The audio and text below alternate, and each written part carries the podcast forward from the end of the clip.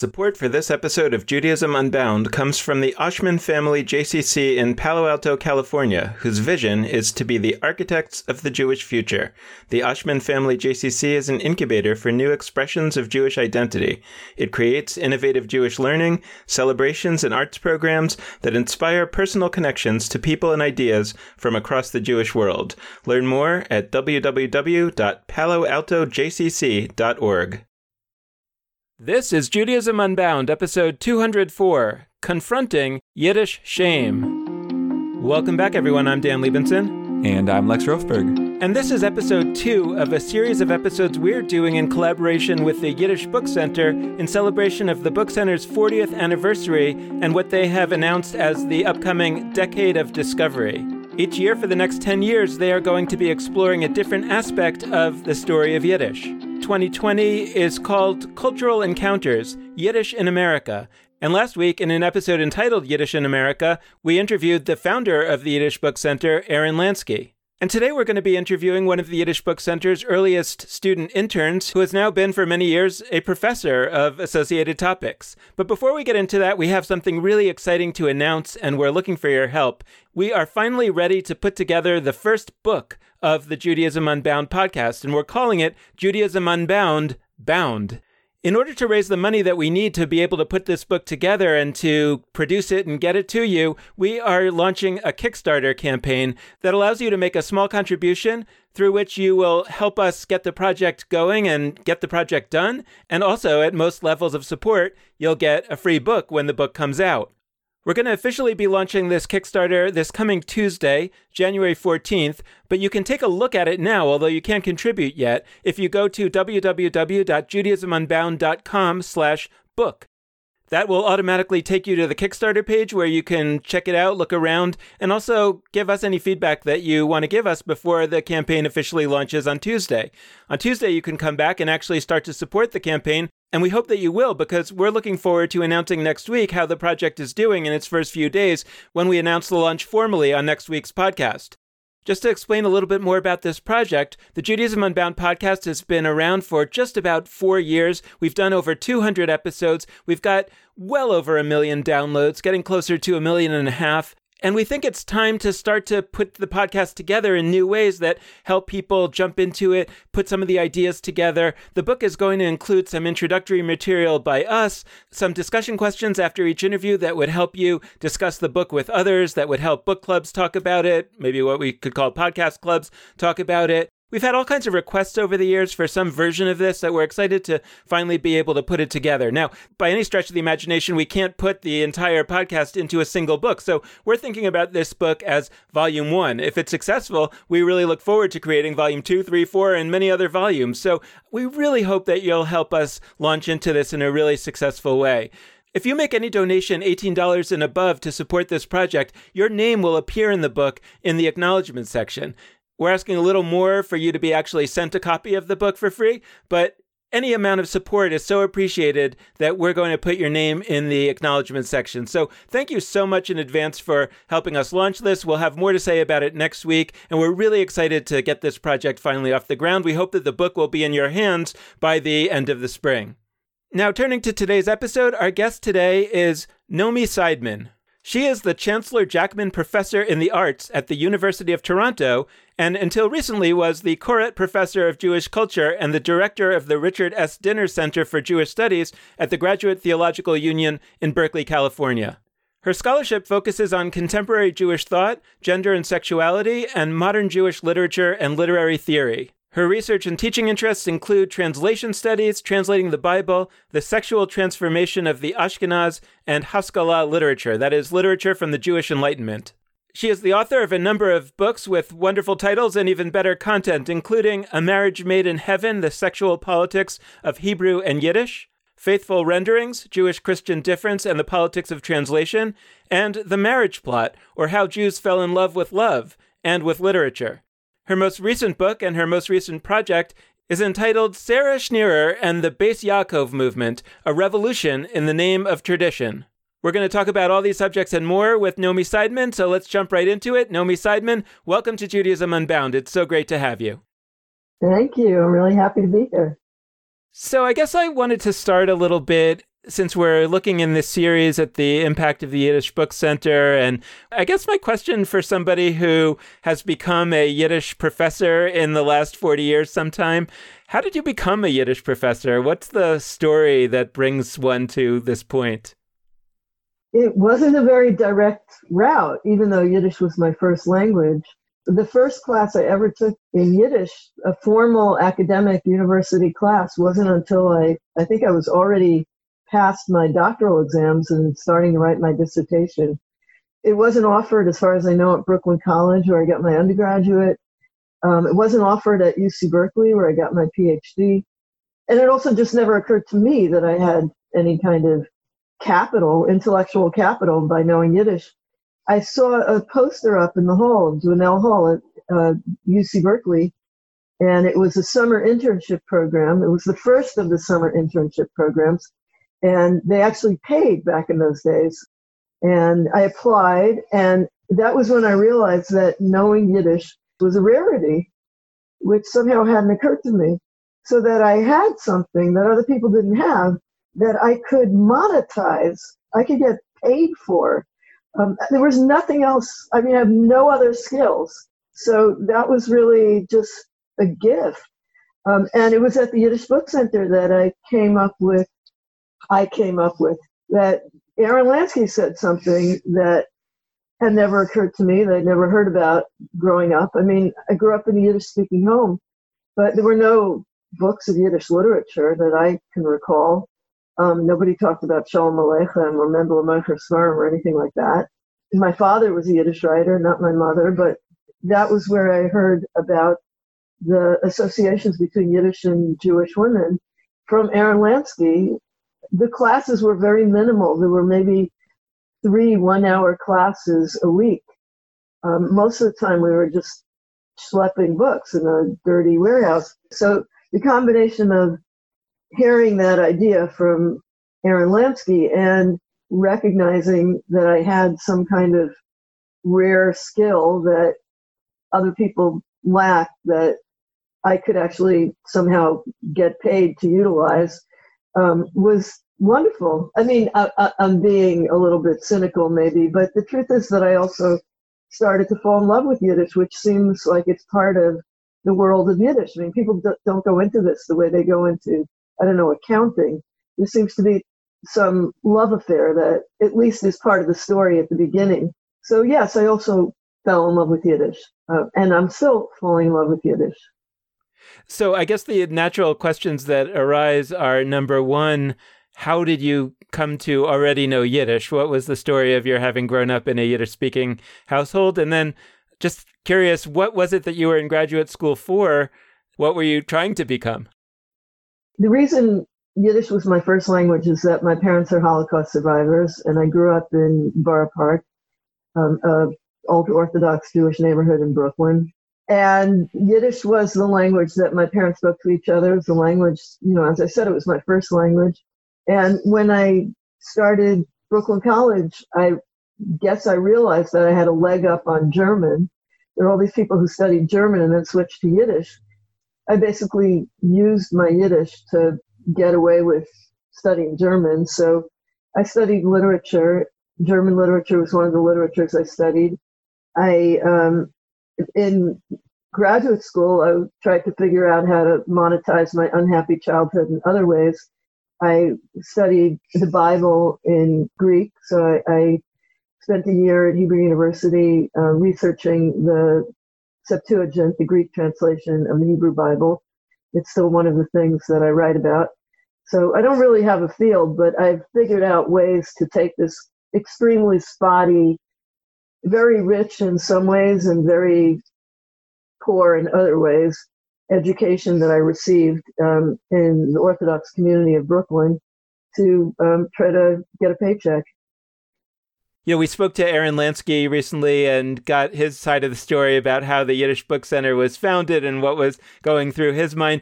Could you tell us a little bit about what it was like in those early days? I mean, you spoke about it a little bit, but like, who were the other fellows? What what was going on there? What were what what did it feel like in the early years of an institution that has since become quite an institution? There were six of us. I was the grand old lady at 26, I believe. There was one other person, her name was, I think, Dorothy Bluma in Yiddish, who was from Paris, who knew Yiddish. The rest of the gang knew some alphabets, alph- the Hebrew Yiddish alphabet, enough to shelve in alphabetical order. But Bluma and I were in charge of the letting of deciding whether a book was fiction or nonfiction, or, or even whether it was Yiddish at all, which other people couldn't necessarily tell. Um, there was just the big old warehouse, and um, it wasn't air conditioned. It was huge, and it was filled with Yiddish books, also some Hebrew books, up to I'd say about knee level. And there were parts of the warehouse where you actually walked on books to get from one spot to the other. And there was a bicycle in case the phone rang or somebody called you from the office to get from one end of the warehouse floor to the other, because otherwise it would take you a good few minutes to schlep from one side to the other. It was one of the most fun summers of my life. It was totally crazy, totally wild. I think Lansky was 29 years old. He was the big grown up. Or I think he said he was 29 for a few years. So it, it was one of the years he was 29 a lot of fun stuff there. I love the image of the bicycle to go from one end of this of this warehouse to the other. That's spectacular. Um, cool. Okay, so I I have a little bit of a shifting gears question, but I think um, I think it'll be an exciting thread to go down, which is you mentioned you have many different fields, or th- well, you said you had no field, but you have many different interests yeah. that you that you like to write about. Um, which we often enjoy having such folks on our show because, you know, traveling from one disparate realm of human experience and knowledge to another is something we also like to do. But um, gender, gender and language, gender and Yiddish in particular opens up a huge box of conversation. But um, let's talk more about that. How has Yiddish manifested? I mean, it's hard to ask this in a way across like historical realms, et cetera. But like when we think about Yiddish, I think um, I've read some of your work and some of others about the the connections made between Yiddish and sort of the feminine. Um, talk to us about Yiddish's gender questions because um, we, with Aaron Lansky, I think in that conversation hinted a smidge at that direction. But I'm curious to hear more from you, who has written a lot about that. So, first of all, there are some actual historical phenomena that explain the relationship between Yiddish and Jewish women, but it's more in the realm of cultural myth. Um, it's funny, there, I got a review in the Forverts when the book came out in Yiddish, and the guy said, This is a cultural myth. I was like, Yeah, it's a cultural myth, but just saying it's a cultural myth in the sense that maybe it's not entirely true um, that's the beginning of a research project. That's not the end of a research project. We don't write about this because it's a cultural myth. So it's a myth because it was always a certain kind of fiction. It's interesting because it's the connection between Hebrew and Yiddish, eh, Hebrew and masculinity, actually has more historical heft to it. In other words, it's more true that the knowledge of Hebrew was limited to Jewish men or to an elite group of Jewish men, then it's true that Yiddish was actually historically related to a female readership. So the question is, what's that about historically, and what's the power of the myth? Those are two related questions, but they're not the same question. So historically, because women didn't have access to Hebrew texts, that was also true of a lot of men, but it was true in a different way for men and for women. For men, it was true because, at least in principle, they were supposed to know Hebrew, but in fact, most of them didn't. Whereas for women, they, they weren't required to learn Torah all day. So their lack of Hebrew was kind of officially okay. They become a kind of excuse for translating the Bible. You say, well, women can't read the Bible in Hebrew, so let's translate it. And then all the men read it too, who also can't read the Bible in Hebrew, but they're not the official reason for this translation having been done because, in principle, they're supposed to know Hebrew. And the fact that they don't is a kind of embarrassment that nobody wants to lend any legitimacy to. So women are a kind of legal fiction for a, a genre of religious literature in Yiddish that's directed toward them. That's roughly a little bit later, but very similar to the Reformation translation of the Bible. So Martin Luther's translation of the Bible or the King James Bible, all those Bibles were directed at uneducated people. Jews also had uneducated people, but if they were male, they were sort of legislated out of existence. Um, whereas the only people who were allowed to be uneducated were women. I'm just wondering, were the men that were reading this literature, was it like the the kids who are reading a comic book, you know, in class and it's kind of hidden in the book? I mean, did they have to hide that they were accessing this literature or sort of once it was there, it was kind of like you could read it, but it wasn't considered all that honorable? We have so many descriptions of the shame that was felt by Jewish men at reading literature that's designated for women so not only did this phenomenon create a whole new genre of, you know, quote unquote women's literature, it also created a whole new phenomenology of Jewish masculinity, which is a Jewish masculinity that's understood to be defective and feminized by virtue of its participation in either as readers or even as writers. You think being a writer would be macho enough to help you deal with that shame. But Mendele talks about how when he first started to write Yiddish, he hid his shame under a tallis. We know as a male, a, a prayer shawl worn by men. He was an, let's call it an out Hebrew writer. At the same time, he was a secret Yiddish writer. So certainly, and he said even his readers, his male readers, were embarrassed to be seen when they were caught with the Yiddish book, they would say, Oh, I just wanted to see what the women were reading. But the hmm. truth is, they wanted to read that stuff. I'd love to think and talk more about that word shame. It came up here and it's come up in other conversations we've had about Yiddish. I, I want to connect that to something that came up earlier about Hebrew. And I, I felt like Hebrew was this macho, masculine endeavor and Israel as sort of a nation state manifestation of that was this, you know, supremely proud part of Jewish identity in contemporary life. And in many ways, it seems like that was almost a response specifically to the ways in which Yiddish was seen as feminine and diminished. Like, why is it that Yiddish not only was associated with femininity, but then was sort of suppressed um, and became a source of that shame?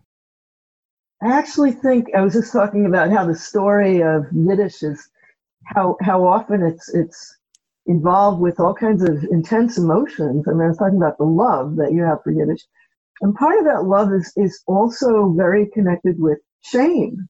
That Yiddish is just felt to be a shameful language that needs to be suppressed. I mean, the word language doesn't capture what people felt about it in the 19th century. It took until the end of the 19th century for anybody to say this is an actual language. Until then, it was just felt to be a horrendously mispronounced, grotesque. I mean, I think you really have to teach people if they don't know if they if they if they haven't acquired this. What does it mean that you're you're speaking a language that's just understood to be a sign of your coarseness, of your lack of education, of your, your lack of suitability to be in proper society. Um, and, and this continues. I mean, it continues for centuries. I mean, some of it has to do with its associations with women. Some of it has to do has to do with its associations with the backward Jewish, Eastern European, impoverished, disempowered experience.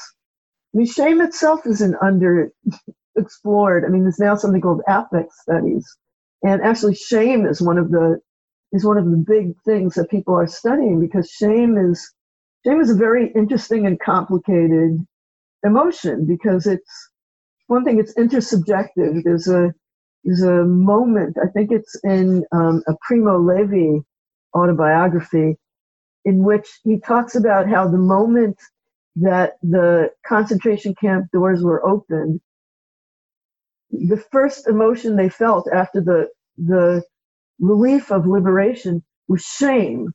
That something about where they were, I mean, and, and that you could feel shame for someone else's sin against you.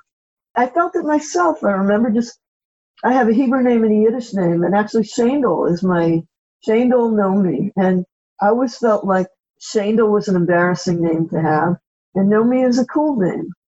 Naomi, because one is Hebrew, one is Yiddish. I was always a little embarrassed to have a Yiddish name. And Shandel was the family name, and Naomi was like the modern Zionist name. It was their stepping out of that Eastern European framework.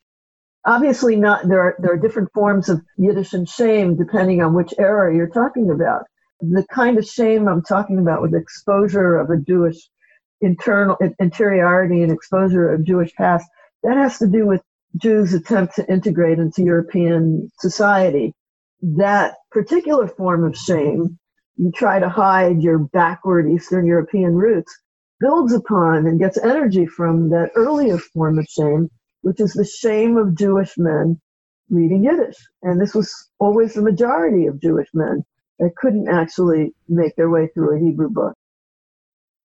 Our podcast, really, from the very beginning, we've been trying to help people not feel shame about the kind of Jew they are, or the, you know, and it, it's interesting to.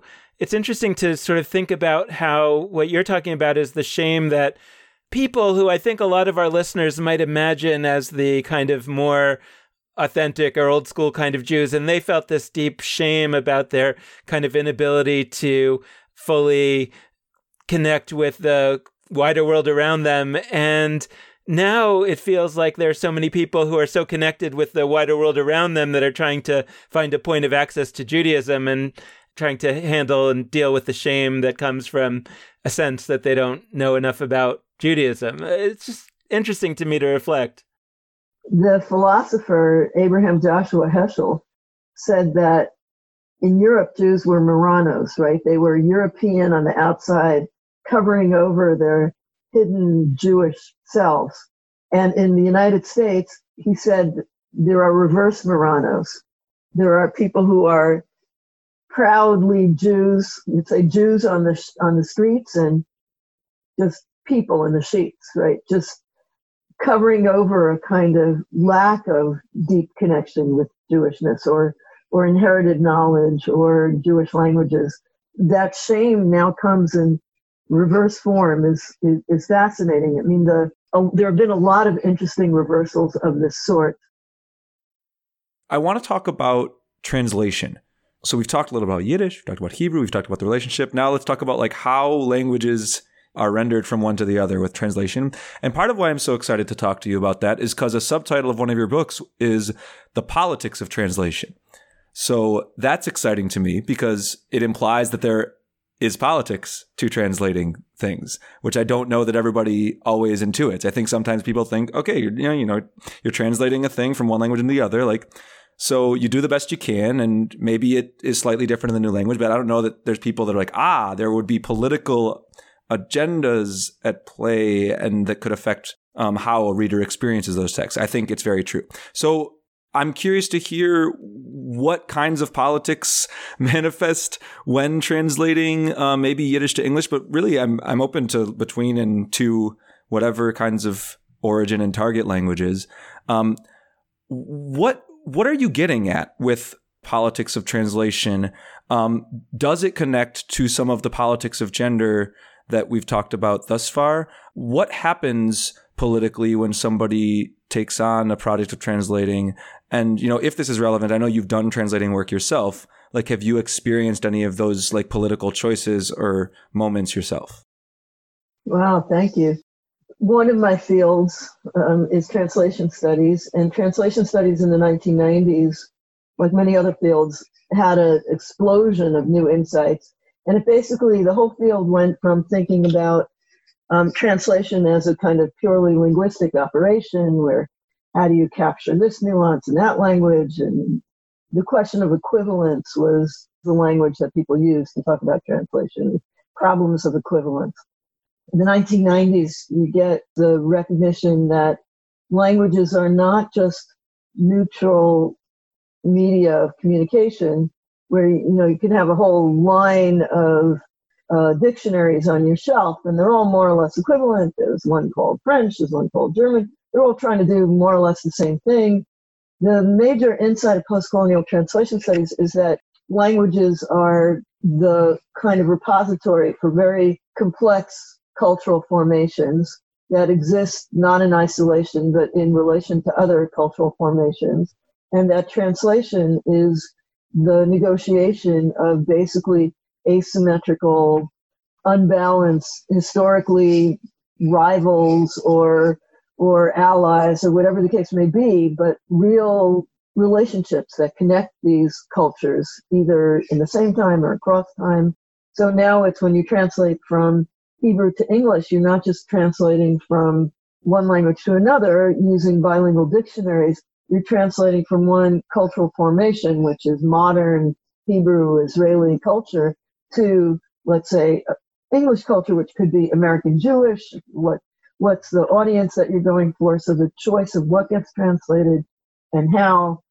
Um, the kind of politics that I'm interested in, in terms of Jewish languages and how they get translated, are the question of how you translate between Jewish and non-Jewish languages, between non-Jewish languages and Jewish languages. So all those cases in which there's some kind of barrier, there's some kind of cultural barrier between Jews and non-Jews. There's some kind of difference that um, you have to get past. In terms of Yiddish and English, the politics of translating Yiddish into English supercharged when you translate a Holocaust narrative into English. It's felt to be a, it's not just a simple act of finding translational equivalents. It's redeeming the story of these people who were killed. It's telling their story in a language in which they themselves did not live. How did how do you do that? How do you get across the Yiddishness of the experience as they experienced it? The things that Elie Wiesel was prepared to say in Yiddish that he was not prepared to say in French in Night. Um, so there were certain things he said in Yiddish that he didn't say in, in French. And this is a self translation. So it's really, I think, very notable when somebody says speaks one way to a Jewish audience and then speaks another way to a non-Jewish audience. I myself had the same problem that all Jewish translators have in translating Jewish sources, which is how do you translate a certain kind of, a certain way in which Yiddish in particular distinguishes between Jews and non-Jews. How do you translate the word goy? Um, and now you you said that I should translate every Yiddish word I use, but I can't translate this one. Um, you already see there are all kinds of um, there are all kinds of issues, some of which could be called linguistic. What actually is the translation of the word goy? Is it Gentile? Is it non-Jew? But they're also political because to say the word goy in a Yiddish or a Hebrew story that's published in 1904 and to say it in 2000 and 20 has a completely different charge. To say it in a completely Jewish circle to say it in a non Jewish circle, there are entire passages in which Jews reflect about non Jews in language that it's in a language that's understood to be accessible only to Jews. And there's certain things that you say about non Jews in internal Jewish circles that you don't say in circles in which there are non Jews present how do you deal with the translation of a language that's understood to be a private interior Jewish language in which Jews can make fun of non-Jews. Not only can they make fun of non-Jews, but it's a distinctive part of the cultural pleasures made available in these languages that you make fun of Christianity, for instance. How do you even explain this to contemporary American Jews who don't know that Jews ever made fun of Christians because they grew up in polite multicultural societies half of their friends were Christians. So it isn't even a question of translating it to non-Jews. It's a question of translating it to, for Jews. I really want to talk through the distinction between Jewish languages and non-Jewish languages that just came up. Like what is a Jewish language? What isn't? How could languages we don't think of as Jewish languages, like English, since that's my first language, like how could they in certain senses be Jewish languages or are they already or, or like all these rambling questions in my head. And I've generally made the claim, and I'm interested if you would push back on this. Uh, I've generally made the claim that any language can potentially be a Jewish language. And what I'm generally trying to convey with that is that I think we have this barrier, this like authenticity barrier where we in many spaces, maybe it goes to the shame piece before, like people who don't have a deep relationship to either Hebrew or Yiddish, or we could add Ladino. We could like people who don't have a, a deep relationship to a language that is associated specifically with Jews often feel that as a result they are and i'm going to use words that i've heard from others that i wouldn't use myself but like that they're less jewish or a bad jew or all those things and i think um, there's also this barrier where people, from our perspective, we're so interested in having people, even who don't have a ton of what they would term like Jewish knowledge, we're interested in all sorts of people making contributions to Judaism, many of whom don't have any knowledge of Hebrew or Yiddish. So if they were going to do so, it would be in a different language. And so I have like those layers of baggage when I hear the phrase non-Jewish language. I don't know that you meant it to to convey all of those things, but I'm also I'm open to pushback. I'm like really open, and especially in this conversation, to like look, Lex. There's some things about languages that are made by communities of Jews for their own purposes that might not be replicable in other languages. But basically, I'd love to open up that conversation. Like, can other languages that are not only Jewish languages still be a kind of Jewish language? I love that question. It's actually one of the questions that people are looking at in, in translation studies, where we no longer believe there is this thing called French that comes from a place called France that has a you know a floor in the university that where they teach French. And we understand that languages are much more porous, and what constitutes a language, again, is it, it's part of a kind of national politics that we want to undermined a little bit. Just to remember, I mean, Yiddish was not its own language. It was some kind of, you know, what we no longer call Creole or Pidgin or jargon, right? It was some form of the language that was spoken by everyone around them. And the main reason it sort of had enough of a distinctiveness to actually be persuasive as a national language is because it was written in Hebrew letters and because it was taken from one place to another, where it developed in, you know, separately than German. The kind of the oddity of the history of Yiddish um, allows us to see it as a kind of language.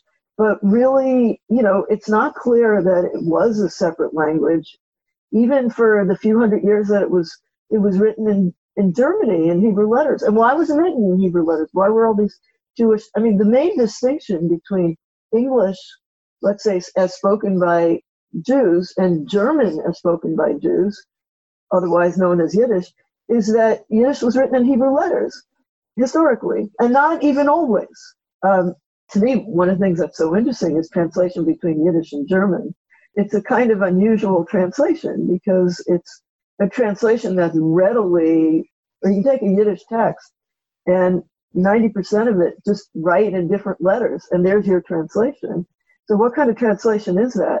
But uh, basically, I'm just agreeing with you that there's something about the distinction of a Jewish language that is, I think, very usefully complicated, that it isn't entirely a Jewish language.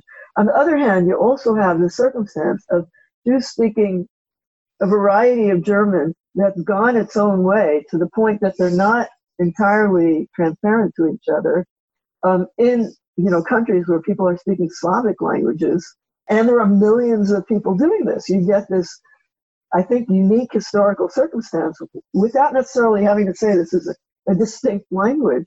You can still say that these are, that the cultural possibilities of being able to speak with Jews in ways that non Jews don't understand, that constitutes a real cultural difference that I think is no longer, I mean, is no longer available to English speakers without saying that anybody's more authentic than anybody else you know, where it is that you can find these internal Jewish spaces, they were never foolproof. They were never, I mean, they were always, you know, they were always permeable. But where you can find them, whether they can be constructed in English. I mean, I think someone like Lenny Bruce was actually trying to construct a space where things could be said as if, I mean, he's willing to use the word gut on a state, right? Uh, what is it? North Dakota is Goyish. Billings, Montana is Goyish. if you're a New Yorker, even if you're not Jewish, you know the word Goyish. Lenny Bruce is right there on that cusp that you're talking about of, of the kind of movement of some of these cultural characteristics that then get transferred into a public space to such rich cultural effect. When the Torah, let's say, was translated into Yiddish, like we were talking about earlier, for women, and men started reading it and everybody was reading it. And you, you then later you were talking about how when you translate into another language, you know, how how can you translate certain things that you know, really are foreign to that language. And, and the Torah being translated into Yiddish and then becoming known to the majority of Jews, both men and women, in its Yiddish form, just as the Bible today is known to the majority of American Jews, probably in its English form. And, and there was a book written about that, The Grammar of God by, uh, uh, Aviya Kushner not too long ago, or probably it was long ago already. So I, I, guess I'm curious whether you think that that process changed Judaism in substantial and important ways, and can we see those changes, or when you look at the impact of the translation of the Torah, the Bible, into Yiddish, what what were the lasting effects of that? Um, I actually, the thing that just occurred to me as an example from the English, the term "woman of valor" is an example of what the translation of um, the Bible into English for American Jews, informed by Jewish understandings of the Bible, what that gave American culture more generally. So the King James version, version has a woman of virtue, which a woman of virtue is whatever it meant for the King James translators, it's sometimes understood to be a kind of sexual praise. A woman of valor is there are all these people. When I do, when I talk about a woman of valor, I give a talk about this. I have a slideshow of all the people who've gotten something called a Woman of Valor Award. It's now understood to be a cultural category of a public, powerful, philanthropic, or activist woman. And the biblical term that lends it its kind of aura was produced by a bunch of people who said, the King James translators knew a lot about the Bible, but we know what an Eshes is. Eshes is, is the Hebrew term for a woman of valor. And Eshes in Eastern European Jewish culture means a woman who supports her husband while she sits and learns Torah. Um, so uh, a woman with some kind of economic power. And they debated and came up with a different term, which is now totally in the currency of American English, whether people know where it comes from or not. And it no longer means the woman who supports her husband while he sits and learns Talmud. But the, the shift from a certain kind of um, Christian view of women to a view of women that has its roots in Eastern European culture and economics, even, um, becomes available from Hebrew through Yiddish into English through these this group of Eastern European Jewish translators who tra- I'm talking about the 1917. I have a little bit of a, a turn for this conversation, but um, a, a, friend of mine, I'll shout out to her because I think she listens to the podcast occasionally. Her name's Rebecca Maxfield, and she directed a contemporary take on a play called God of Vengeance. It's a fascinating play to me on a number of levels. One, it's just like a good story. I enjoyed it. Another is it's deeply political and it opens up a whole slate of questions about Jewish experience. There's a Torah that gets thrown on stage. That maybe that's not a political thing. That's just like, wow, there's a there's a Torah that is thrown, and maybe that's the most radical thing of it all. I don't know. Um, and I guess I wanted to bring that up because, in a sense, it's so political, but it's not. At least for me, when I watched it, I didn't think of it as like so political. I mostly thought of it as just a story.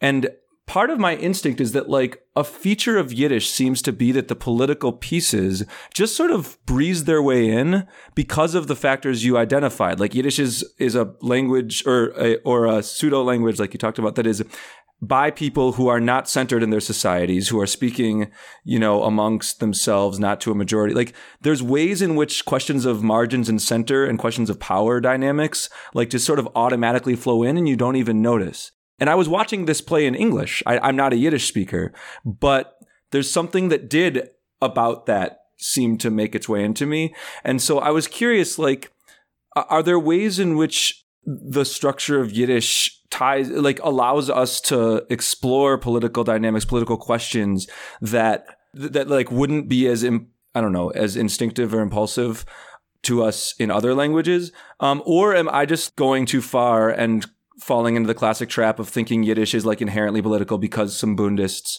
used it that way? Like, I'm curious how you would take that. And if God of Vengeance ties in, I don't know. well, that's really interesting because when God of Vengeance played in Yiddish on the Lower East Side, it had a, a, a nice long run and nobody had any problem with it. Um, and I think you're right that there are people who find the throwing of the Torah on the floor um, by the brothel owner a lot more shocking a moment than a kiss between two women, um, an obviously sexual kiss. When it was translated into English and it moved uptown to Broadway, that was when American Jews came down on it, right? So the, the person who complained to the Vice Squad was, I think, a Rabbi Silverman of Temple Emanu-El. So it's the uptown Jews who will not allow for um, certain kinds of freedom that can be it's okay to have that on the Yiddish stage. You can do all kinds. So there's a politics of uptown, downtown. Um, the, the idea that I talked about how Jews talk about non-Jews in in internal Jewish languages, but they also criticize themselves in ways that's not allowable in public. Let's say the the notion that you know in Yiddish you could have a play that's about the real scourge of sex trafficking, which was a, a, a very largely Jewish business at the turn of the century. So Jews, especially Eastern European Jews, were totally overrepresented as pimps and as prostitutes in the global sex traffic in you know in brothels all over the world south america south africa istanbul and this was hugely shameful to richer Jews. There were certainly people fighting against it within the, the Yiddish speaking world. Um, so that's one dimension of why Yiddish could be more political. It could be more critical of the uh, hypocrisy of there were sex traffickers who were presidents of their synagogues in Chicago and places like that. There was a push to make it to make there be a kind of American Jewish rule that if you owned a brothel, you were not welcome on the synagogue board. That was the, in other words, we're no longer being nice to pimps. That had to be stated because up until that, there, there wasn't a sense that, you know, how you make your money as a new immigrant. I mean, there was so much social upheaval that, and there was such an urge to make it in the middle classes that there was no real critique of how people were making their money. And one of the, I mean, the major point of that play is there are people who are trying to buy their way into middle class Jewish society um, and to try to buy their daughters nice Jewish men. And we're all letting it happen. And the truth is that that was the case. Prostitutes had a harder time making it in a synagogue, but pimps, no problem real politics behind this, real live and a well, you know, just functioning politics. It was embarrassing that it was a Jewish business. So frequently we end episodes on, you know, forward looking, future looking kinds of comments about the state of the Jewish world. This one looks like it's different. I mean, we're ending with a note that you're giving us a really important historical note about Jewish complicity and deep involvement in human trafficking not so long ago. And there's something that feels right about that. In an episode where we're reflecting on shame and and all of the complexities of Jewish relationships to those who aren't Jewish.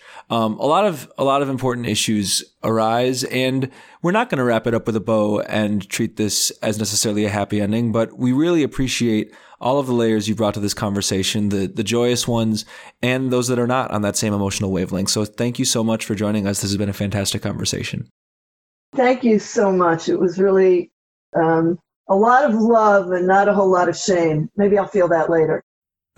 well, we hope you don't feel it later. We hope it's just the love. But um, thank you again. And thanks to all of you out there listening. We hope that you've enjoyed this episode and we hope that you'll stick around with us for all of our remaining episodes in this awesome unit on Yiddish. There's many more to come. They're going to be great. Before we go, and before even I mention all the ways to be in touch with us, a reminder JudaismUnbound.com slash book. That's the mantra today. That's where our Kickstarter lives. That's where this project, Judaism Unbound Bound, the book, can become a reality. We would deeply appreciate your support on any level to make this happen. Um, it goes a long way. So thank you. I'm pausing. Big emphasis. Find your browser. Go to judaismunbound.com slash book. Okay, now that you're there, I'll tell you all the different ways that you can be in touch with us. First, there's our Facebook page, Judaism Unbound. Second, there's our Twitter feed at, at Judaism Unbound. Third, there's our website, judaismunbound.com. And last but not least, you can always email us, dan at judaismunbound.com or lex at judaismunbound.com. We really love hearing from our listeners, so please feel free to take us up on any of those different avenues of contact. And with that, this has been Judaism Unbound.